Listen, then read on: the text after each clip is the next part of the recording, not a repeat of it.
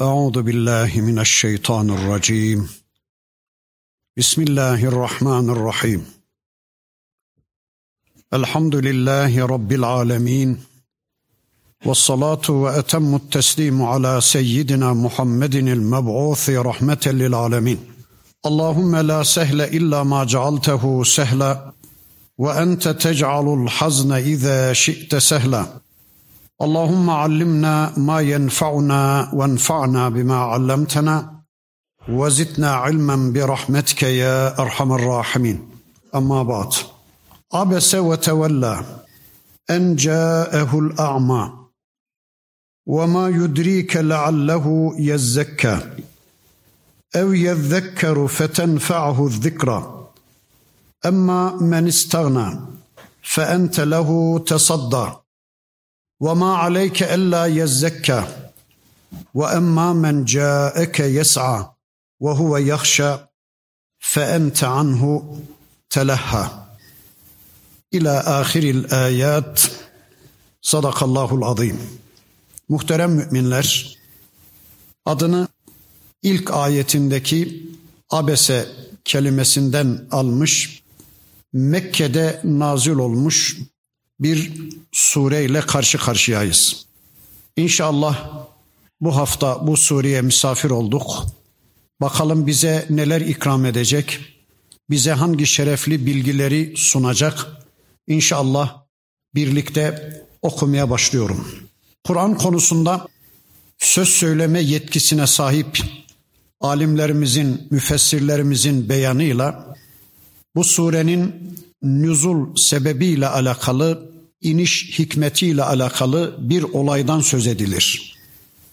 Peygamber Efendimiz elit tabaka kabul edilen, aristokrasi kabul edilen Mekke'nin kalburüstü insanlarını, ileri gelen insanlarını, ekonomik ve siyasal güç sahiplerini bir ortamda toplamış, onları karşısına almış, onlara din anlatıyordu. Bütün himmetini, bütün gayretini, bütün ciddiyetini teksif etmiş, olağanüstü gayret sarf ederek Allah'ın Resulü onları ikna edebilmek için onlara özek tüketiyor, din anlatıyordu. Allah'ın Resulü kendi kendine şöyle düşünüyordu. Bu Mekke'nin ileri gelen kalburüstü insanları eğer Müslüman olurlarsa benim dinim izzet ve şeref kazanır. Bu adamlar Müslüman olursa benim dinim Mekke'de maya tutar. Bu adamlar Müslüman olursa benim davetimin önü açılır düşüncesiyle bütün ciddiyetini teksif etmiş, Mekke'nin ileri gelen kalburüstü insanlarına din anlatmakla meşgul iken birdenbire Abdullah İbni Ümmü Mektum diye bilinen iki gözü kör ama bir kişi çıka geldi. Peygamber aleyhisselamın yanına yaklaştı. Gözleri görmediği için o ortamda ne olup bittiğinden habersiz, karşıdaki Mekke müşriklerinin elit tabakasından habersiz, Peygamber aleyhisselama şöyle dedi. Ey Allah'ın Resulü, Allah'ın seni rızıklandırmak üzere gönderdiği yeni bir ayet, yeni bir hüküm, yeni bir yasa indi mi? Allah'ın seni nimetlendirdiği o bilgileri bana anlat, ben de nimetleneyim. Ben de onlardan istifade edeyim dedi. Allah'ın Resulü duymazdan geldi. Karşıdaki elit tabakayı ürküteceğinden, onları korkutacağından korktu sevgili peygamberimiz. Duymazdan geldi. Abdullah İbni Ümmü Mektum bu talebini birkaç sefer tekrarladı. Yine Allah'ın Resulü duymazdan geldi. Sonra belki elinin tersiyle şöyle hafif bir harekette bulundu. Ey Abdullah şimdi sırası mı? Ben sana yarın da anlatırım. Ertesi gün de anlatırım ama seninle her an buluşma imkanım var ama şu elit tabakayı bir daha karşımda bulamayacağım. Bunları her an toplama imkanım yok. Şimdi sırası mı ey Abdullah dur dercesine şöyle elinin tersiyle bir harekette bulundu ve Rabbimiz hemen olaya müdahale etti. O anda Cebrail aleyhisselamı gönderdi Rabbimiz. ve Peygamber Efendimiz'i uyarı verdi. Ey peygamberim bir daha böyle yapma. Bu davranışını beğenmedim. Bu tavrını onaylamadım. Bu davranışın ümmetine yani kıyamete kadar gelecek Müslümanlara yanlış intikaline izin vermemek için anında el koyuyor ve düzeltiyorum, seni uyarıyorum diye hemen Cebrail aleyhisselamı gönderdi. Cebrail aleyhisselam o anda o ortamda geldi. Peygamber aleyhisselam uyarılı verdi. Bakın Efendimiz dona kalmıştı. Düşmanlarının karşısında uyarılıyordu Allah tarafından. Mekke müşrikleri dona kalmışlardı. İnkar ettikleri bir gerçekle yüz yüzeler. Reddettikleri vahyin o anda inişine şahit oluyorlar. Cebrail aleyhisselamın gelişine şahit olmuşlar. İnkar ettikleri, reddettikleri bir gerçekle yüz yüze geldi Mekke müşrikleri. Abdullah İbni Ümmü Mektum dona kalmıştı. Kendisi sebebiyle peygamber azarlanıyordu. Müslümanlar dona kalmıştı. İşte bakın gelen ayetler peygamber efendimizi o tavrından dolayı uyarmak için gelen ayetler şöyle diyordu. Abese ve tevella. Surat astı, yüz çevirdi, yönünü dönüverdi. En ca'ehul a'ma ama kendisine gelince iki gözü kör olan Abdullah İbni Ümmü Mektum huzuruna gelince surat astı, abus bir çehreyle onu karşıladı ve onunla ilgilenmeyip ona sırt dönü verdi. Ve ma yudrike leallehu yezzekka ne oluyor sana ey peygamberim? Belki de o arınmak için gelmişti. O iki gözü kör kişi arınmak, senden alacağı bilgilerle temizlenmek için, tezkiye için gelmişti. Ev yezzekkeru fetenfa'hu zikra yahut da öğüt alacaktı ve aldığı öğüt kendisi için faydalı olacaktı. Öğüt alma niyetiyle gelmişti. Sendeki bilgiye değer vererek gelmişti. Vahiy bilgisine değer vererek gelmişti. Ama men istana ama şu beri tarafta senin yöneldiğin kimselere gelince onlar müstahnidir. Onlar eyvallahsız bir tavır takınıyorlar. Bizim Allah'a da bizim peygambere de ihtiyacımız yoktur. Bizim Allah bilgisine de Allah'ın kitabına da Allah vahyine de ihtiyacımız yoktur diye gelmişler. Mallarına, mülklerine, makamlarına, konumlarına, ekonomik ve siyasal güçlerine güvenerek ıstırna duygusu içinde, eyvallahsızlık duygusu içinde gelmişler. Anlat bakalım ey Muhammed hele bir dinleyelim. Aklımız yatarsa biz de inanırız. Hele bir anlat bakalım işimize gelirse biz de inanırız diye gelmişlerdi. Fe ente lehu tesadda. Halbuki sen onları karşına alıyor, onlarla ilgileniyorsun ey peygamberim. Ve ma aleyke ella yezzekka. Böylelerinin teskiyesinden sana ne? Böylelerinin adam olup olmadıklarından sana ne? Yani bu insanların Müslüman olup olmayışlarından sana ne diye bu kadar özek tüketiyorsun ey peygamberim. Sana ne onların Müslüman olup olmayışlarından? Yani onlar Müslüman olmasalar ben onların hesabını senden mi soracağım? Dileyen Müslüman olur. Dileyen Müslüman olmaz. Sana ne ey peygamberim? Ve emma men caeke yes'a ama şu sana koşarak gelene gelince koşarak gelmişti Abdullah İbni Ümmü Mektum iki gözü kör kişi koşarak gelmişti. Ve huve yahşa ve haşyet duyarak gelmişti. Benim peygambere ihtiyacım var. Benim Rabbimin peygamberine, elçisine gönderdiği kitabına ihtiyacım var. Benim Allah bilgisine ihtiyacım var. Benim vahye ihtiyacım var. Ben bu vahyi tanımadan Müslüman olamam. Ben bu vahyi tanımadan dünyada Müslümanca bir hayat yaşayamam ben o vahyi tanımadan cenneti kazanamam diye haşyet içinde gelmişti. Fe ente anhu telaha sen onunla ilgilenmiyorsun. Ey peygamberim de şu elit tabakaya özek tüketiyorsun. İşte bakın gelen bu ayetler Peygamber Efendimiz'i uyarı verdi. Hem de düşmanlarının gözünün önünde, kafirlerin elebaşlarının gözünün önünde Rabbimiz Peygamber Efendimiz'i uyarı verdi. Lakin burada Peygamber Efendimizin birkaç mazur sayılabilecek mazereti vardı. Ben onları önce bir söyleyeyim. Bir kere Peygamber Efendimiz şöyle bu konuda mazurdu. Çünkü daha önceden bu konuda bir uyarı gelmemişti. İlk defa bu konudaki uyarı bu ayetle geliyordu. Yani daha önceden bu konuda Peygamber Efendimiz'e bir uyarı gelmediği için Peygamber aleyhisselam mazurdu. Ama bu uyarı geldikten sonra artık bir daha böyle bir davranışı sergilerse Peygamber aleyhisselam gerçekten işte o zaman suçlu sayılacaktı. O zaman günahkar sayılacaktı. Değilse önceden bu konuda herhangi bir uyarı gelmediği için ilk defa uyarıldığı için Peygamber aleyhisselam mazurdu. Bir. ikincisi Abdullah İbni Ümmü Mektum isimli o ama Peygamber Efendimizin akrabasıydı. Hatice annemizin halasının oğluydu. Böylece Peygamber Efendimizin her an ona İslam'ı anlatma imkanı vardı. Bir saat sonra da anlatabilirdi, akşam da anlatabilirdi, ertesi gün de ona İslam'ı anlatabilirdi. Yani gelen ayetleri ona duyurabilirdi. Ama Mekke'nin elit tabakasını her zaman yakalayamıyordu. İlk defa eline böyle bir fırsat geçmişti Peygamber Efendimizin.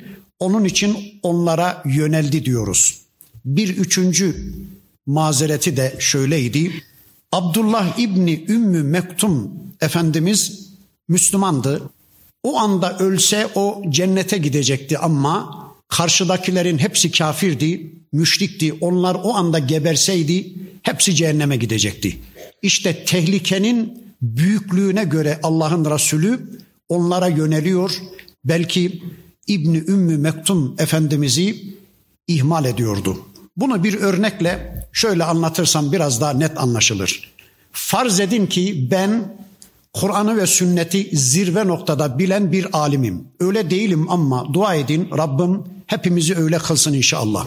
Farz edin ki ben Kur'an ve sünneti zirve noktada bilen bir alimim. Yani birilerinin İslami bir problemini anında çözebilecek, onu ikna edebilecek güçlü bir alimim. İki, farz edin ki yine ben tıbbı bilen bir tabibim, bir doktorum. Hipokrat tıbbından tutun da yogilerin tıbbına varıncaya kadar tüm dünya tıbbını bilen birisiyim. Yani bir andaki bir, bir kişideki bir hastalığa müdahale ettiğim zaman Allah'ın izniyle şifa verebilecek kadar tıp bilgisine sahip birisiyim. Şurada oturuyoruz. Aynı anda iki tane kadın çıka geldi. Kadınlardan birisi yana yakıla diyor ki aman hocam yetiş. Benim oğlan irtidat etti, dinden çıktı. Allah'a peygambere sövmeye başladı. Allah aşkına yetiş onu bir ikna edelim. Yeniden Müslümanlığa döndürelim dedi. Benden yardım istedi. Öteki kadın dedi ki aman doktor bey yetiş. Benim oğlan bir şey içerken boğazına bir şey takıldı ölmek üzere. Son nefesini veriyor. Aman yetiş doktor bey dedi. Şimdi hem hocayım hem doktorum ben. Peki hangisine önce gitmeliyim size göre? Birinciye önce gitmeliyim. Niye? Çünkü irtidat etmiş. O anda ölse cehenneme gider ama berikisi Müslüman boğazına bir şey kaçmış. Öldü mü cennete gidecek. Yani ona acil gitmeye gerek yok ama berikisi mürtet o anda ölse o cehenneme gidecek. Ben onun imdadına yetişmek zorundayım. İşte bakın Peygamber Efendimiz de Abdullah İbni Ümmü Mektum Efendimiz zaten Müslümandı. Son gelen ayetleri duymasa o anda ölse yine cennete gidecekti. Ama berikiler müşrikti, kafirdi. Onlar o anda geberse hepsi cehenneme gidecekti.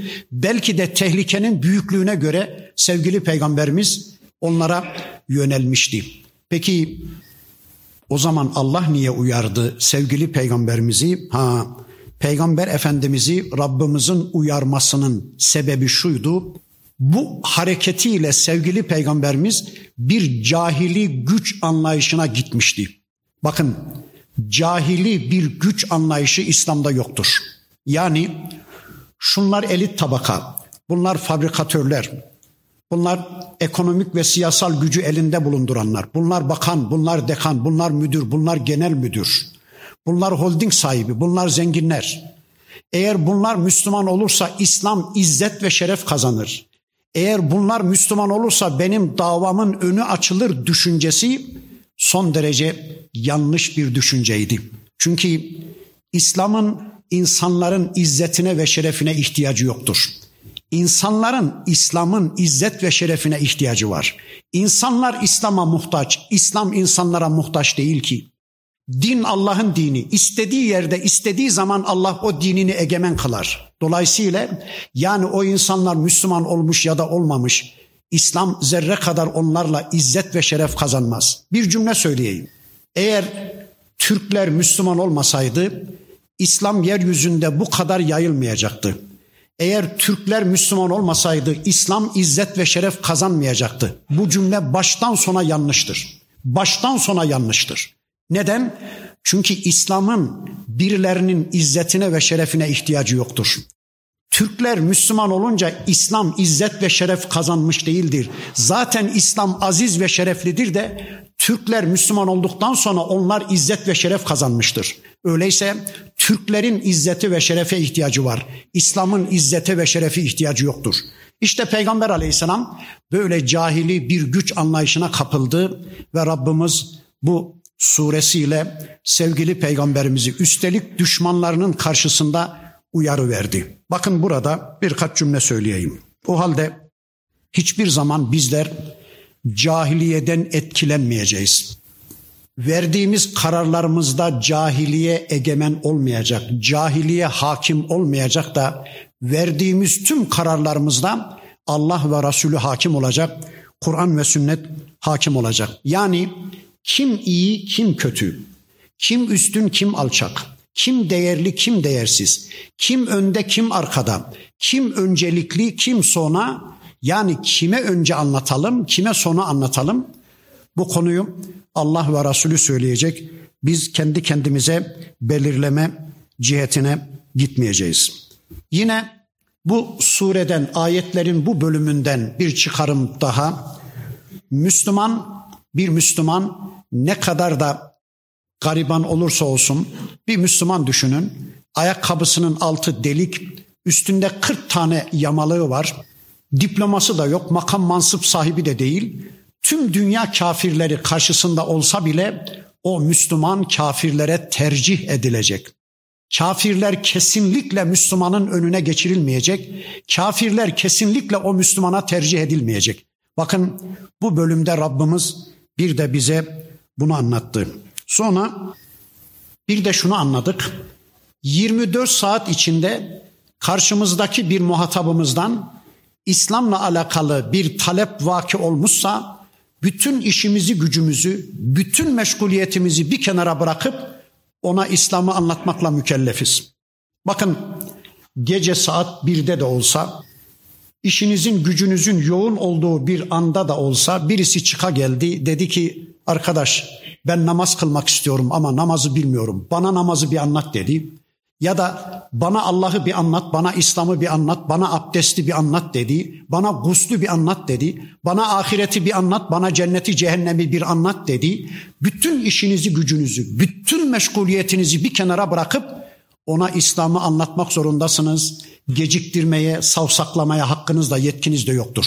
Çünkü o adam yarım saat sonra ölse o cehenneme gidecek. Onun cehenneme gidişini asla göz yumamazsınız. Küfre rıza küfürdür. Böyle bir şeye hakkınız da yetkiniz de yoktur. Bakın bu sure bir de bize bu konuyu anlattı. Bir de şunu söyleyeyim. Bir kere çevremizdeki Müslümanlar bize çok rahat ulaşabilmeliler. 24 saatin tümünde Müslümanlar, ihtiyacı olan Müslümanlar bize ulaşabilmeli. Fil dişi kulelerimize çekilmemeliyiz. İnsanlar gece geç saatte de olsa bize ulaşabilmeli. Ama bakıyoruz şu anda kimi üstadlar, kimi efendi hazretleri saat ondan önce sabah ondan önce rahatsız edilmemeli, evine girilmemeli, telefonla aranmamalı. Niye? Efendi hazretlerinin istirahatı bitmedi istirahattalar. Gece saat ondan sonra kimse rahatsız etmemeli çünkü Efendi Hazretleri istirahata çekildi. Kimse telefonla rahatsız etmemeli, kimse evine gelmemeli, kimse kendisini rahatsız etmemeli. Bu ne ya? Bunun dinle, İslam'la falan ilgisi yok. Peygamber aleyhisselam öyle miydi? Hayır hayır. Onun fil dişi kulesi yoktu. O sürekli insanların içindeydi. Bakın surenin bu bölümü bir de bize bunu söyledi ki 24 saatin tümünde insanlar bize ulaşabilmeli. Din talep edenleri asla savsaklamadan yana olmamalıyız. Bakın İslam'ın Mekke'de ilk maya tuttuğu günlerde Mekke müşrikleri gelmişler Peygamber Efendimiz'e. Önceki surelerde okumuştuk. Ey Muhammed biz de gelmek istiyoruz. Biz de senin sohbetini dinlemek istiyoruz. Biz de senden istifade etmek istiyoruz. Belki aklımıza yatarsa Müslüman oluruz. Bizi de huzuruna alsan da bir bize de ders yapsan, bize de İslam'ı anlatsan diye bir talepte bulundular. Peygamber aleyhisselam buyurun gelin deyince ama dediler senin yanında baldırı çıplaklar var bizim kölelerimiz. Bir zamanlar tükürüğümüzü bile kendilerine layık görmediğimiz köleler var, habbaplar var, bilaller var, süheyb Rumiler var. Onlar oradayken biz oraya asla gelmeyiz. Onlarla birlikte asla oturmayız. Biz gelince onları çıkar ey Muhammed. Biz gittikten sonra dilediğin kadar onlarla oturabilirsin ama o baldırı çıplaklarla biz asla oturamayız. Bizim için ayrı bir meclis yap da biz de dinleyelim dediler. Onların Müslümanlığına çok haris olan peygamberimiz, gönülden onların hidayetini isteyen, bir tanesinin bile cehenneme gitmesine vicdanı dayanmayan sevgili peygamberimiz samimiyetle dedi ki bunu bir düşüneyim dedi. Bu teklifinizi bir düşüneyim dedi. Bu söz oradaki Müslümanların çok ağırına gitti. O garibanlar öyle üzüldüler ki yahu dediler galiba sevgili peygamberimiz şu elit tabakayı bize tercih edecek şu aristokrasi grubunu bize tercih edecek. Helhade onları toplayacak da bizi huzurundan kovacak diye üzüldüler. O davanın ilk temel taşları. Müslümanlığa ilk koşanlar, köleler. İşte onlar üzüldüler. Sonra Rabbimiz bir ayet gönderdi. Ey peygamberim sakın ha gözünü o garibanlardan ayırma. Gözünü onlardan şu elit tabakaya çevirme, şu zenginlere, şu ekonomik ve siyasal güç sahiplerine asla dönme dediği bu tehdidin gelişinden sonra sevgili peygamberimiz artık zerre kadar kafirlerin ele başlarına iltifat etmedi. Hatta sahabe-i kiram efendilerimiz diyor ki bizden birisi peygamber efendimizin elini sıkmışsa bir köle fark etmez bir çocuk elini sıkmışsa biz elimizi çekip de Allah'a ısmarladık ya Resulallah bizim işimiz bitti diye ona sırtımızı dönmedikçe o elini bizden çekemiyordu. O bize sırtını dönüp işi de olsa gücü de olsa gidemiyordu ayrılamıyordu. Çünkü Allah onu işte bu ve benzeri ayetleriyle uyarmıştı. Öyleyse asla zenginleri fakirlere tercih etmeyeceğiz. Tercihimizde iman öncelikli olacak. Kim iman sahibi ise bizim katımızda üstün o olacak. Söyleyin Allah aşkına. Zenginler fakirlerden üstün mü? Hayır böyle bir şey yok. Onu öyle berikini böyle imtihan eden Allah. Dilliler tatlardan üstün mü? Hayır. Görenler körlerden üstün mü? Hayır. Çolaklar ellilerden üstün mü? Topallar ayaklılardan üstün mü? Hayır hayır öyle bir şey yok. Öyle bir şey yok. Allah onu öyle imtihan ediyor. Berikini böyle imtihan ediyor. Hepsi birer imtihan sebebi. İşte bakın surenin bu ilk bölümünde Rabbimiz sevgili peygamberimizi uyarı verdi. Ondan sonra bakın şöyle buyurdu. Kella inneha tezkiratun. Hayır hayır. Bu Kur'an bir zikirdir, bir tezkiradır. Ey peygamberim, bu Kur'an bir tezkiradır. Bu Kur'an bir pusuladır. Bu Kur'an bir mihmendardır, bir yol göstericidir, haritadır ya da akıllarınızın en üst köşesine yazmanız ve hayatınızın sonuna kadar hiç unutmamanız gereken zikradır bunlar veya bir gündemdir bu Kur'an ya da bir şereftir. Ey peygamberim Kur'an bir şereftir. Femen şa'e zekara dileyen bununla şeref kazanır. İslam başlı başına bir şereftir. Dileyen Müslüman olarak şeref kazanır. Ey peygamberim, İslam'ın insanların şerefine ihtiyacı yoktur. İslam'a insanlar şeref katamaz. Zaten Allah'ın dini şereflidir ama Müslüman olan bu dinle şeref kazanır.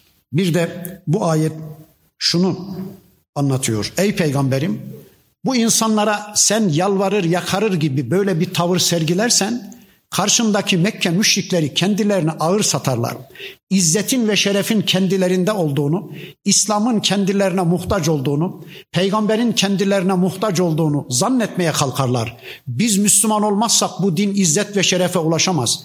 Biz sahip çıkmazsak bu din Suudi Arabistan yarımadasında asla maya tutamaz diye izzeti ve şerefi kendilerinde görmeye başlarlar.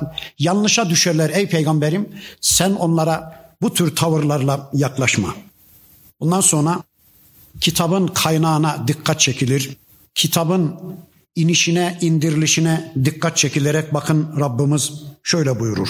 Fi suhufin mukerrametin bu Kur'an mükerrem çok yüce sahifelerdedir. Merfuatin yüce yükseltilmiş şerefli mutahharatin arınmış tertemiz bi eydi sefaratin kiramin barara güvenli emin asla yanlış yapmayan melekler tarafından indirilmiş ya da yazılmış sahifelerdedir bu kitap ey peygamberim.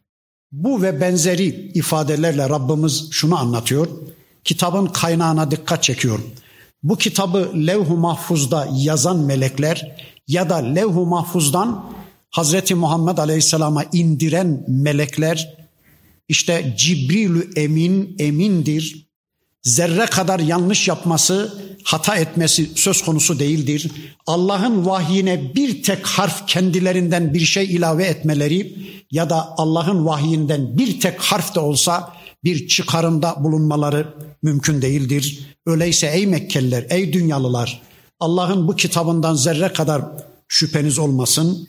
Bir, bir de bu ayetleriyle Rabbimiz şunu söylüyor kullarına. Ey kullarım eğer sizler de Kur'an'ı yazıyorsanız, eğer sizler de Kur'an'ı okuyorsanız, Kur'an'ı anlamaya çalışıyorsanız, Kur'an üzerinde kafa yoruyorsanız, kendinizi Kur'an'ın eğitimine teslim etmişseniz kesinlikle bilesiniz ki meleklerden çok daha üstün ve şerefli bir konumdasınız.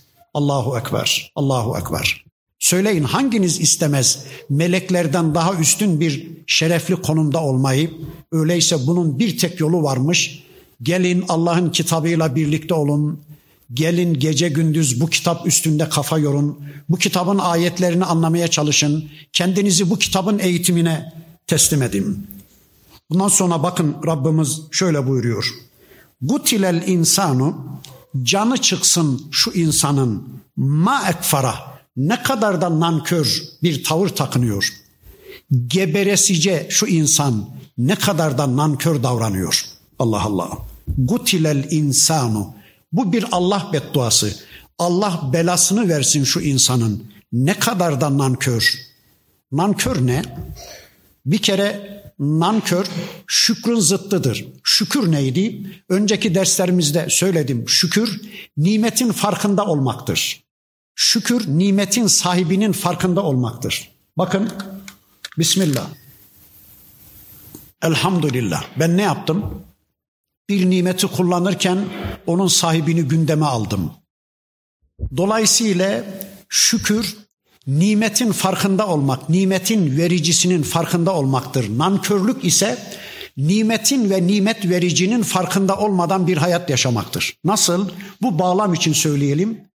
Allah bizi muhatap kabul etmiş.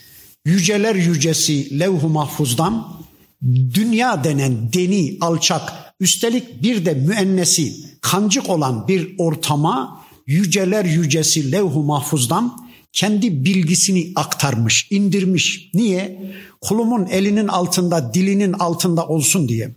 Kulum yeryüzünde ne yapacağını bilmez bocalar bir vaziyette kalmasın da bu kitapla yol bulsun diye, bu kitap rehberliğinde Müslümanca bir hayat yaşasın. Haramları bilsin, kötüleri bilsin, çirkinleri bilsin, güzelleri, doğruları bilsin, cenneti, cehennemi bilsin de Müslümanca tertemiz bir hayat yaşasın diye Allah bize bu kitabı indirsin. Ama bir insan düşünün ki bu kitaptan habersiz bir hayat yaşasın. Yeryüzünün en büyük nankörü işte odur. Acaba biz miyiz ki? Acaba biz miyiz ki? Allah için herkes kendisini bir daha yargılayıp sorgulasın. Şu insan ne kadar nankör. Min eyyi şeyin halaka. Allah onu neden yarattı? Hiç düşünmüyor mu?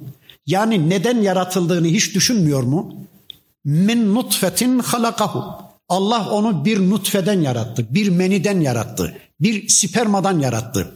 Yani elinize değdiği zaman, elbisenize bulaştığı zaman yıkama lüzumu duyacağınız hor, hakir, keyfiyeti olmayan bir damla su Ve üstelik o sunun nereden çıktığı da belli. Ananın babanın malum yerlerinden çıkmış bir damla su. Aslınız bu.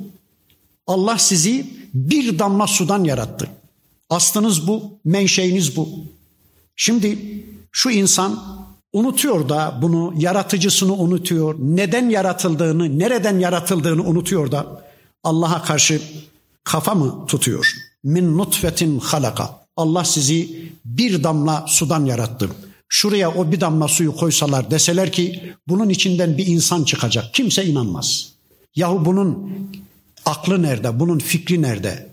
Bunun kalbi nerede? Bunun derisi nerede? Bunun kaşı nerede? Bunun kası nerede? Bunun dalağı nerede? Bunun ciğeri nerede? Bunun kemiği nerede diye sorar değil mi insan? Bunun gözü nerede? Bunun kulağı nerede? Bunun beyni nerede? Şu bir damla suyun içinde hani nerede diye sorar değil mi? İster kabul edin ister etmeyin. Dost da düşman da mümin de kafir de kabul ediyor ki işte insan ana rahmine atılan o bir damla sudan oluşuyor. Min nutfetin halaka. Allah onu bir nutfeden yarattı. Fakat derahu ve onu takdir etti.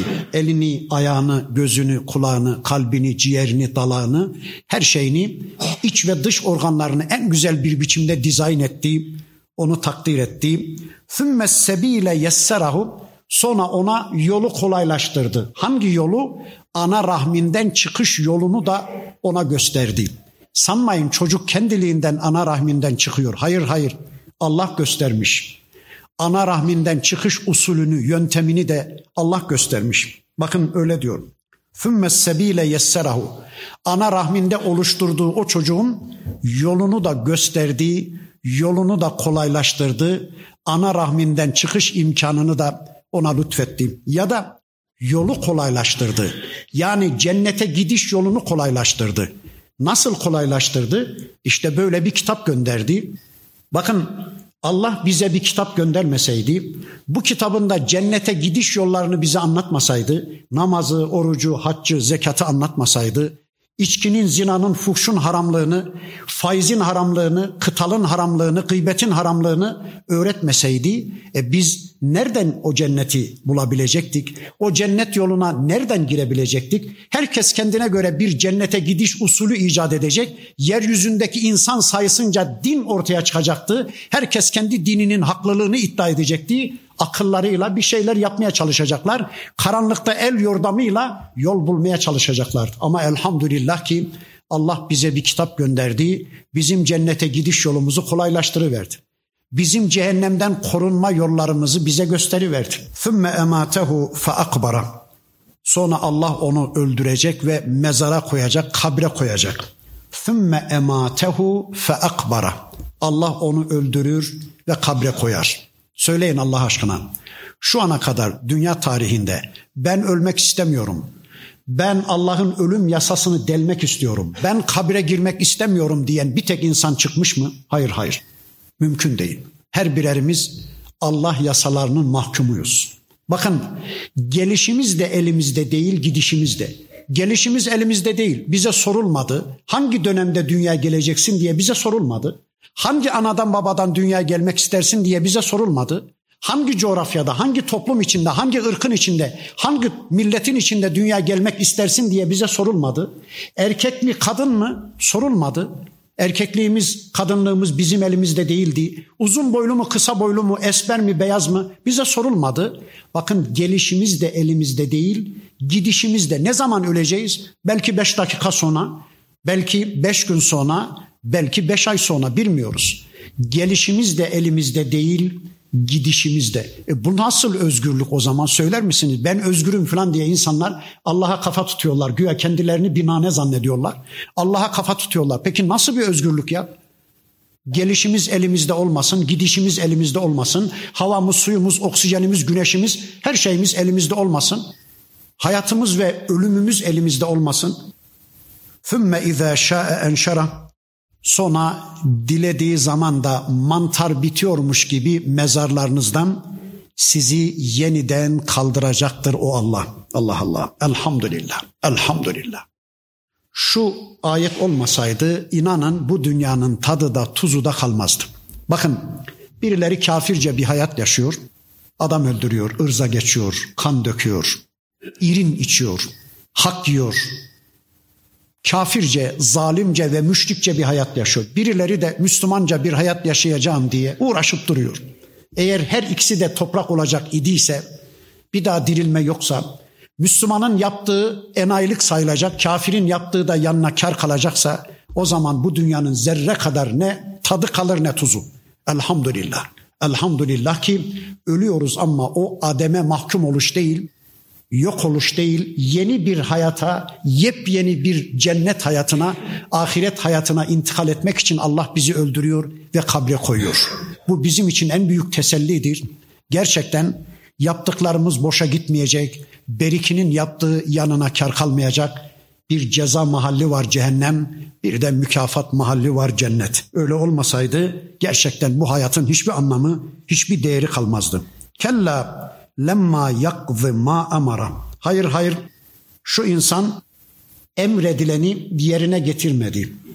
Bir manası bu çok genel anlamıyla bir de özel anlamıyla bu bölüm bu bağlamla alakalı söyleyecek olursak hiç kimse benim emrimi kusursuz bir biçimde şu ana kadar yerine getirmiş değildir. Hiç kimse benim emirlerimi kusursuz, eksiksiz bir biçimde yerine getirmiş değildir. Şu ana kadar ey peygamberim, sana kadar Adem atamızdan sana kadar ey peygamberim şu ana kadar hiç kimse benim emirlerimi kusursuz ve eksiksiz yerine getirebilmiş değildir. Senden sonra da kıyamete kadar hiç kimse benim emirlerimi kusursuz ve eksiksiz yerine getirebilecek değildir. Öyleyse ey peygamberim üzülme bir hata ettim diye Abdullah İbni Ümmü Mektub'a şöyle elimin tersiyle bir harekette bulundum diye kafirlerin elit tabakasını bir Müslümana tercih ettim, bir yanlış yaptım diye üzülme ey peygamberim.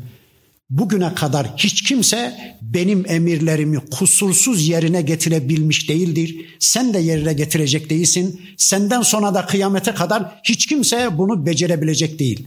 Ne diyor bu ayet bize? İnsansınız diyor. Ben sizi biliyorum. Siz melek değilsiniz. Sizin yaratıcınız benim. Ben sizi biliyorum. Siz günah işleyeceksiniz. Siz günah işlemeyen varlıklar değilsiniz. Ben sizden günah işlemeyin falan demiyorum. Ben sizden bir tek tavır istiyorum. Günah işleyeceksiniz ama günahın sonunda Adem'in tavrını sergileyin. Ben ettim sen etme ya Rabbi. Ben suç işledim ya Rabbi. Beni bağışla deyin. Ben sizi bağışlayayım. Sakın ha sakın iblisin tavrını sergilemeyin. Önceki derslerimizde demeye çalışmıştım. İki tane suç var ortada. Bir Adem atamızın suçu, bir de iblisin suçu. İki de suçlu tavrı var. Bir Adem atamızın tavrı, bir de iblisin tavrı. Adem atamızın suçu neydi? Cennette yasak ağaçtan yemek. Memnu ağaçtan yemişti. Ama kendine gelir gelmez ben ettim sen etme ya Rabbi diye doğrulup hemen tövbe etti. Suçu kabullendi. Ben suçluyum dedi. Özür diledi. Allah da onu bağışladı. İblis ne yaptı? İblis suçu kabullenmedi. Suçu Allah'ın üzerine attı. Ben suçlu değilim ki. Niye özür dileyecekmişim? Ben suçlu değilim ki. Niye tövbe edecekmişim? Suçlu sensin ya Rabbi. Suçlu sensin dedi. Adem'i yaratmasaydın, Adem diye bir varlığı benim karşıma çıkarmasaydın, bana ona secdeyle emretmeseydin ben böyle bir pozisyona düşmeyecektim. Bütün suç senin ya Rab. Adem'i yarattın, benim karşıma çıkardın, bana ona secde etmekle emrettin, zor bir teklifte bulundun. E, benim de küfrüm açığa çıkıverdi. Bütün suç senin ya Rab. Ne yaptı şimdi iblis? Suçu Allah'ın üzerine attı. Suçu kabullenmedi. İşte bakın bu ayetinde sevgili peygamberimize ve onun şahsında hepimize diyor ki Rabbimiz ey peygamberim bugüne kadar hiç kimse benim emirlerimi kusursuz bir biçimde yerine getirebilmiş değildir. Sen de bu kusuru işledin üzülme. Ben senin insan oluşunu göz ardı etmiyorum. Sen insansın. Tevbe ettin ya ey peygamberim. Bir dönüş yaptın ya. Bir daha böyle bir duruma düşmemeye karar verdin ya. Bu senin için yeterlidir. فَلْيَنْظُرِ الْاِنْسَانُ ila taamihi. İnsan şu yiyeceklerine bir bakmaz mı? Şu yediklerinize bir bakın. Şu insanların övündükleri teknolojik şeyler, bilgisayardı, elektronik malzemelerdi, telefondu, bilmem neydi, bilmem neydi. Şu elektronik malzemelerin hiçbirisi karın doyurmuyor. Hiçbirisi karın doyurmuyor. Yediklerinize bir bakın. Elma, portakal, süt, et, yumurta bal yiyorsunuz, ekmek yiyorsunuz, kayısı, elma yiyorsunuz. Bütün bunları Allah yarattı. Şunlara ne kadar muhtaçsınız değil mi? Şu yedikleriniz üstünde hiç mi düşünmezsiniz? Hiç mi kafa yormazsınız? Nereden geldi bütün bunlar? Enna sababnel ma'a sabba. Suyu da çok cömertçe indirmişiz. Hiç esirgemeden suyu indirmişiz. İşte su. Bakın içiyoruz. Su. İçtiğimiz önümüzde, içmediğimiz ardımızda. Ama çölde kaldığınızı düşünün. Üç gün, beş gün yolunuzu kaybetmişsiniz. Şu boğazınızdan aşağıya bir damla su gitmemiş, ciğeriniz yanmak üzere, ölmek üzeresiniz. Dudaklarınız çatlamış, yüzünüz üzüntüden haritaya dönmüş, gidiyorsunuz. Karşınıza çıkan birisi diyor ki, bir içim suyum var. Bir dünya verir misin karşılığında? İnanın sizin bir dünyanız olsa hiç tereddütsüz bir dünyayı verirsiniz değil mi? O bir içim su karşılığında. İşte Allah yaratıvermiş. Birileri şimdi o suyu satıyor. Allah bolca indirmiş. Birileri satıyor. Satsınlar bakalım. Ama şunu söyleyeyim. O suyun kıymetini illa çölde kalıp da ölüm tehlikesiyle karşı karşıya geldiğinizde mi öğreneceksiniz? Şimdi bilmeyecek misiniz? O suyun sahibine şükretmeye yönelmeyecek misiniz? O suyun sahibine teşekküre koşmayacak mısınız? Ona kul köle olmaya koşmayacak mısınız? İşte bakın burada Allah onu soruyor. Enna sababnel ma'a sabba. Çok cömertçe suyu indirdik. Thumma şakaknal arda şakka. Sonra yeryüzünü yardıkça yardık o suyla. Feembetna fiha habben. Taneli hububatlar çıkardık.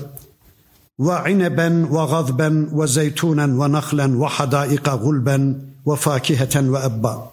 Sonra işte üzüm, zeytun, hurma, uzun ağaçlı bahçeler, çayırlar, otlar, çemenler bitirdik. Meta'an lekum ve li en'amikum. Hem sizin yiyeceğiniz olarak hem de hayvanlarınızın yiyeceği olarak bütün bunları biz yetiştirdik. Ama siz bilirsiniz. İsterseniz bütün bunları kendinizden bilin. Hayır hayır bunları biz ektik biz diktik bunları biz yetiştirdik. Allah filan yapmadı diye beni diskalifiye edin. Allah'ı diskalifiye edin. Kendi kendinizi tanrılaştırın. Böyle bir hayat yaşayın. İsterseniz siz bilirsiniz ama şunu unutmayın. فَاِذَا جَاءَتِ السَّاخَ Saha geldiği zaman Saha nedir? Kıyametin isimlerinden birisi. Saha. Kulakları sağır eden, akılları zayi eden, yürekleri ağızdan dışarıya fırlatan, yürekleri hoplatan bir sesmiş. Saha. Bir ses, bir titreşim mi, bir ses mi bilmem ki. Allah öyle diyor. Saha geldiği zaman, o davetsiz misafir kapılarınızı çaldığı zaman ama elhamdülillah ki o davetsiz misafir gelmeden bir iki saat önce Peygamber Efendimizin bir hadisinin beyanıyla söyleyecek olursak deniz meltemine benzer güzel bir rüzgar esecekmiş. O rüzgarla birlikte yeryüzündeki bütün Müslümanların ruhlarını sade yağdan kıl çeker gibi Allah alıverecek. Yeryüzünde bir tek Müslüman kalmadı ya kıyamet kafirlerin beyninde patlayacakmış. Böylece kıyametin dehşetinden Allah mümin kullarını koruyacakmış. Kur'an'da da bu konuyu anlatan ayetler var. Peki ne olacakmış sonunda kıyamet kopunca? Bakın şunlar olacakmış. Yevme yefirrul mer'u min ahihi. O gün kişi kardeşinden kaçar. Ve ummihi anasından kaçar ve ebihi babasından kaçar. Ve sahibetihi karısından kaçar, kocasından kaçar. Ve benihi oğlundan ve kızından kaçar. Allah Allah. O gün insan kardeşini terk eder. Babasını, anasını terk eder. Evladını, oğlunu, kızını terk eder. Kardeşini terk eder. Niye? Çünkü likullimri'in minhum yevme izin şe'nun yugni. Çünkü o gün herkesin başına aşkın bir derdi var. İnsanların başına karlar yağmış. Herkesin başına aşkın bir derdi var. Kimsenin kimsenin haliyle ilgilenecek vakti yoktur. Kimsenin kimsenin derdiyle ilgilenecek zamanı yoktur. Kimse kimsenin halini hatırını soramayacak. Kimse kimseye sıcak bir kucak açamayacak. Ya baba bir derdin mi var? Babacığım bir yardıma ihtiyacın mı var? Yapabileceğimiz bir şey var mı? Ya oğlum bir derdin mi var? Bir sıkıntın mı var? Bana düşen bir şey var mı? Ya hanım bir derdin mi var? Efendi, koca bir derdin mi var? Kardeş bir derdin var? Kimse kimseyle ne ilgilenebilecek, ne sıcak bir kucak açabilecek, ne de halini hatırını sorabilecek. Niye? Çünkü herkesin başını aşkın bir derdi var. Herkes kendi başının derdine düşmüş. Herkes kendisini cehennemden kurtarmanın, cennete götürmenin kavgasına, derdine düşmüş. Kimsenin kimseyle ilgilenecek ne zamanı kalmış, ne vakti kalmış, ne de imkanı kalmış. Bakın bir defasında sevgili peygamberimiz mübarek başlarını Ayşe annemizin dizine koymuş yatıyor. Hanımı Ayşe annemiz Allah'ın Resulü buyurdu ki ey Ayşe kıyamet günü bütün insanlar uryan haşrolacak. Herkes anasından doğduğu gündeki gibi çırılçıplak ayağa kalkacak. Çırılçıplak haşrolacak deyince Ayşe annemiz ürkmüş, doğrulmuş. Anam babam sana kurban olsun ya Resulallah. Sen öyle diyorsun ama biz vücutumuzu elin alemin erkeklerinden nasıl koruyacağız? Ayşe annemizin derdi o. İffet abidesi bir kadın. Derdi o. Hemen soru vermiş. Peygamber Efendimiz bakın işte bu ayeti okuyarak cevap vermiş. Sen bilmez misin ey Ayşe? Minhum yevme izin şe'nün yugni. O gün herkesin başına aşkın bir derdi var. Kimsenin kimsenin avret mahalline ne bakabilecek zamanı var ne de ilgilenebilecek imkanı var, fırsatı var ey Ayşe. Sen o ayeti bilmez misin diye cevap verir Efendimiz Hazreti Muhammed Aleyhisselam. Evet insanlar birbirlerinden kaçacakmış. Bir başka sebep de şu görecekmiş de görmezden gelecekmiş babasını. Görecekmiş karısını insan yarın görmezden gelecekmiş. Görecekmiş oğlunu ama görmezden gelecekmiş. Niye? Aman bunun derdi de beni bulmasın diye. Aman bunun dosyası da bana kesilmesin diye. Aman bundan dolayı da bana bir fatura kesilmesin diye. Aman bundan dolayı da bana Allah bir soru sormasın. Bunun sorusu bana gelmesin. Bunun derdi beni bulmasın diye. Kişi babasını görecek kaçacakmış. Kişi evladını görecek kaçacak. Görmezden gelecekmiş. Allah Allah. Allah Allah. Ne enteresan bir ortam. Peki ne anlatır bu ayet bize? Bu ayet Müslümanlar bize şunu anlatır. Ey kullarım diyor Allah. Çevrenizle ilişkinizi benim istediğim şekilde ayarlayın da yarın onlardan köşe bucak kaçmak zorunda kalmayın. Hanımlarınız mı var? Aman onları cennetle tanıştırın. Aman onları Kur'an'la sünnetle tanıştırın. Aman onların cehennem yollarına barikatlar koyun, cennet yollarını açın. Sorumluluğunuzu bu dünyada Müslümanca yerine getirin ki yarın köşe bucak onlardan kaçmak zorunda kalmayın. Oğlunuz mu var? Gelin onları Müslümanca eğitin. Aman ha. Onların dini eğitimlerine dikkat edin, namazlarına dikkat edin. Onları Müslümanca yetiştirin. Sorumluluklarınızı benim istediğim şekilde dünyada yerine getirin ki yarın köşe bucak onlardan kaçmak zorunda kalmayın. Görevinizi yaptıysanız işte Nuh Aleyhisselam oğlu Kenan'a karşı görevini yaptıysa, Kenan ısrarla babasını dinlemediyse ne zararı dokunacak da Kenan'ın? Niye kaçsın da Nuh Aleyhisselam oğlundan? Sen de görevini yaptıysan niye kaçacaksın ki? Komşularınız mı var? İçki mi içiyorlar? Aman gidin uyarın. Komşularınız mı var namaz kılmıyorlar mı? Komşularınız mı var Kur'an'dan sünnetten habersizler? Cennetten cehennemden hesaptan kitaptan habersiz bir hayat mı yaşıyorlar?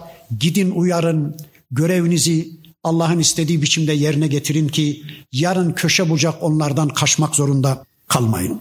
İşte Rabbimiz bu ayeti kerimesinde bize bunu anlattı. Sonra buyurdu ki bakın Vucuhun yevme izin musfira o gün kimi yüzler vardır ki parıl parıl bembeyaz parlamaktadır. Allah Allah.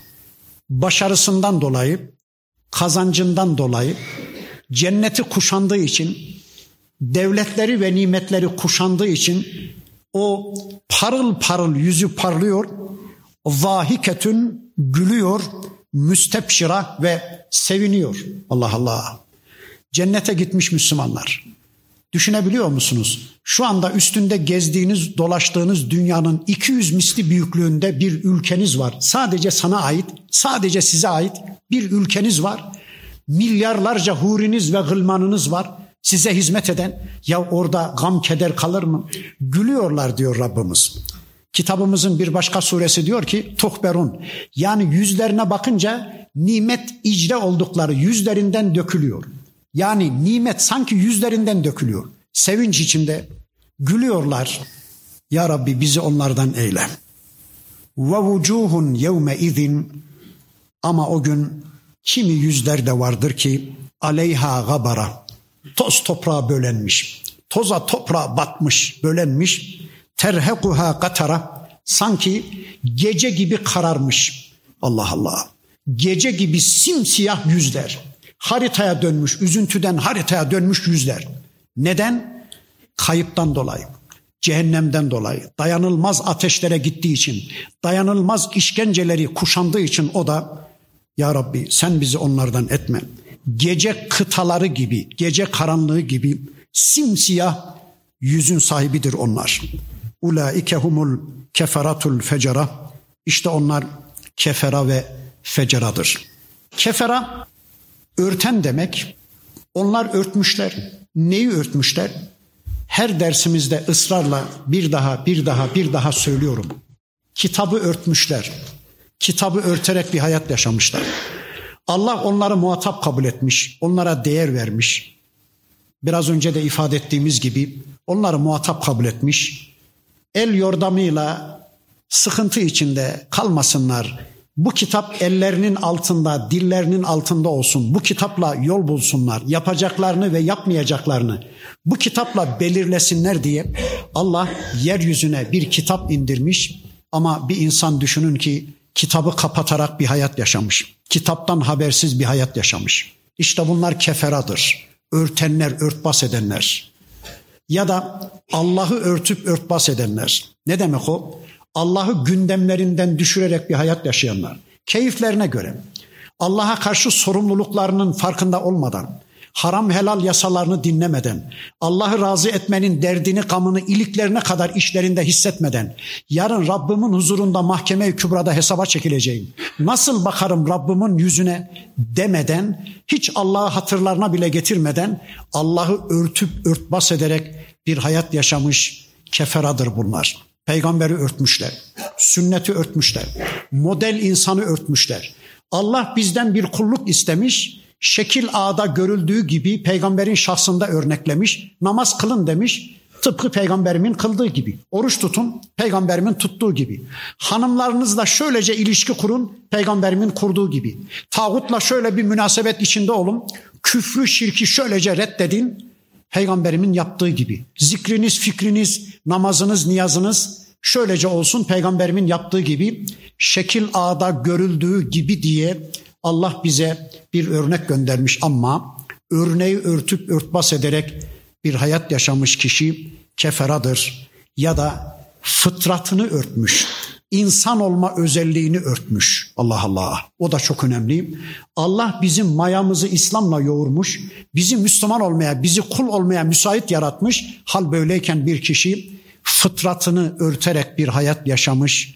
Yani insan olma özelliğini örterek bir hayat yaşamışsa işte o da keferadır. Fecera da mayın tarlasında geziyormuş gibi büyük günahların üstüne üstüne gitmiş. Dünyada büyük günahlarla iç içe bir hayat yaşamış, itaatten çıkmış, fıskı fucur ehli anlamına geliyor.